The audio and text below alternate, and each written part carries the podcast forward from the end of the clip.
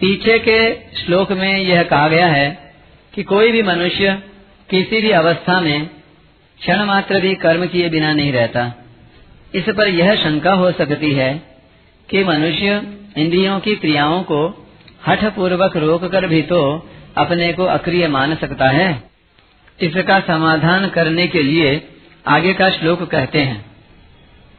कर्मेन्द्रियाणि संयम्या य आस्ते मनसा स्मरन् इन्द्रियार्थान् विमूढात्मा मिथ्याचार स उच्यते।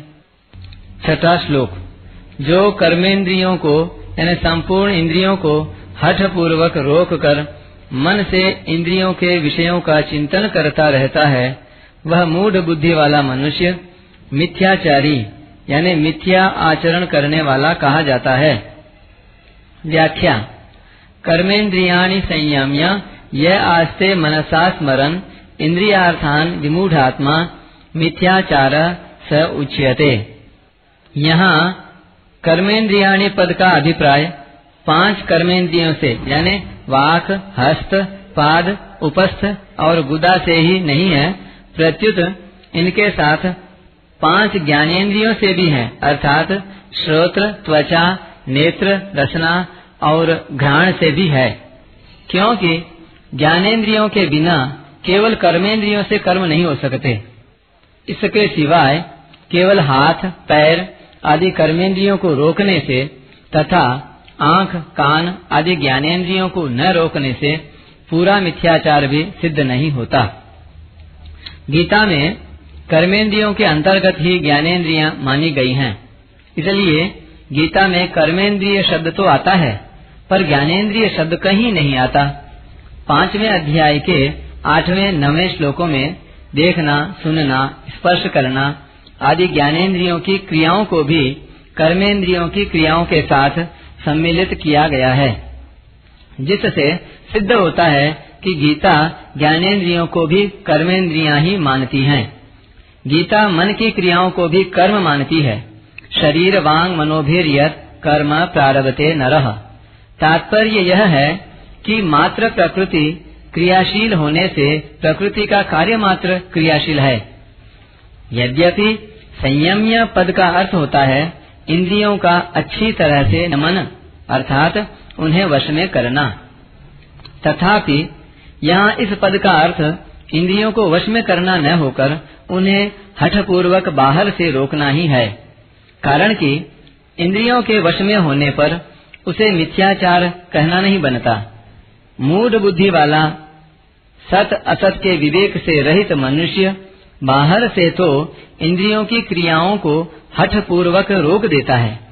पर मन से उन इंद्रियों के विषयों का चिंतन करता रहता है और ऐसी स्थिति को क्रिया रहित मान लेता है। इसलिए वह मिथ्याचारी, अर्थात मिथ्या आचरण करने वाला कहा जाता है। यद्यपि उसने इंद्रियों के विषयों को बाहर से त्याग दिया है और ऐसा समझता है कि मैं कर्म नहीं करता हूँ, तथापि ऐसी अवस्था में भी वह वस्तुतः कर्म रहित नहीं हुआ है, कारण कि बाहर से क्रिया रहित दिखने पर भी अहंता, ममता और कामना के कारण राग पूर्वक विषय चिंतन के रूप में विषय भोग रूप कर्म तो हो ही रहा है। सांसारिक भोगों को बाहर से भी भोगा जा सकता है और मन से भी। बाहर से राग पूर्वक भोगों को भोगने से अंतकरण में भोगों के जैसे संस्कार पड़ते हैं, वैसे ही संस्कार मन से भोगों को भोगने से, अर्थात राग पूर्वक भोगों का चिंतन करने से भी पड़ते हैं। बाहर से भोगों का त्याग तो मनुष्य विचार से, लोक लिहाज से और व्यवहार में गड़बड़ी आने के भय से भी कर सकता है। पर मन से भोग भोगने में बाहर से कोई बाधा नहीं आती। अतः वह मन से भोगों को भोगता रहता है और मिथ्या अभिमान करता रहता है कि मैं भोगों का त्यागी हूँ। मन से भोग भोगने से विशेष हानि होती है, क्योंकि इसके सेवन का विशेष अवसर मिलता है। अतः साधक को चाहिए कि जैसे वह बाहर के भोगों से अपने को बचाता है, उनका त्याग करता है, ऐसे ही मन से भोगों के चिंतन का भी विशेष सावधानी से त्याग करे। अर्जुन भी कर्मों का स्वरूप से त्याग करना चाहते हैं और भगवान से पूछते हैं कि आप मुझे घोर कर्म में क्यों लगाते हैं?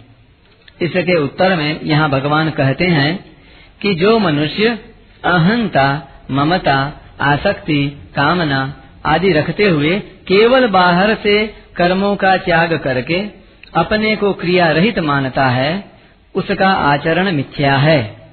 तात्पर्य यह है कि साधक को कर्मों का स्वरूप से त्याग न करके उन्हें कामना, आसक्ति से रहित होकर तत्परता पूर्वक करते रहना चाहिए। परिशिष्ट भाव।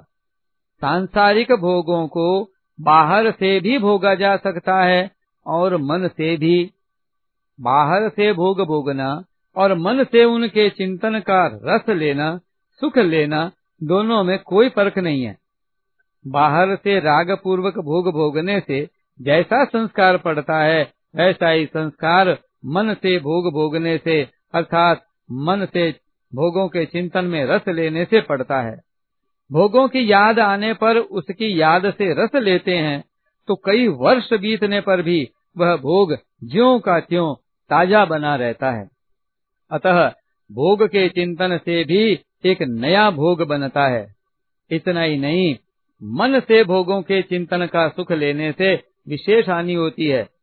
कारण कि लोक लियाज से, व्यवहार में गड़बड़ी आने के भय से मनुष्य बाहर से तो भोगों का त्याग कर सकता है, पर मन से भोग भोगने में बाहर से कोई बाधा नहीं आती। अतः मन से भोग भोगने का विशेष अवसर मिलता है।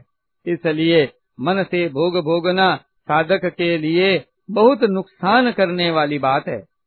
वास्तव में मन से भोगों का त्याग ही वास्तविक त्याग है।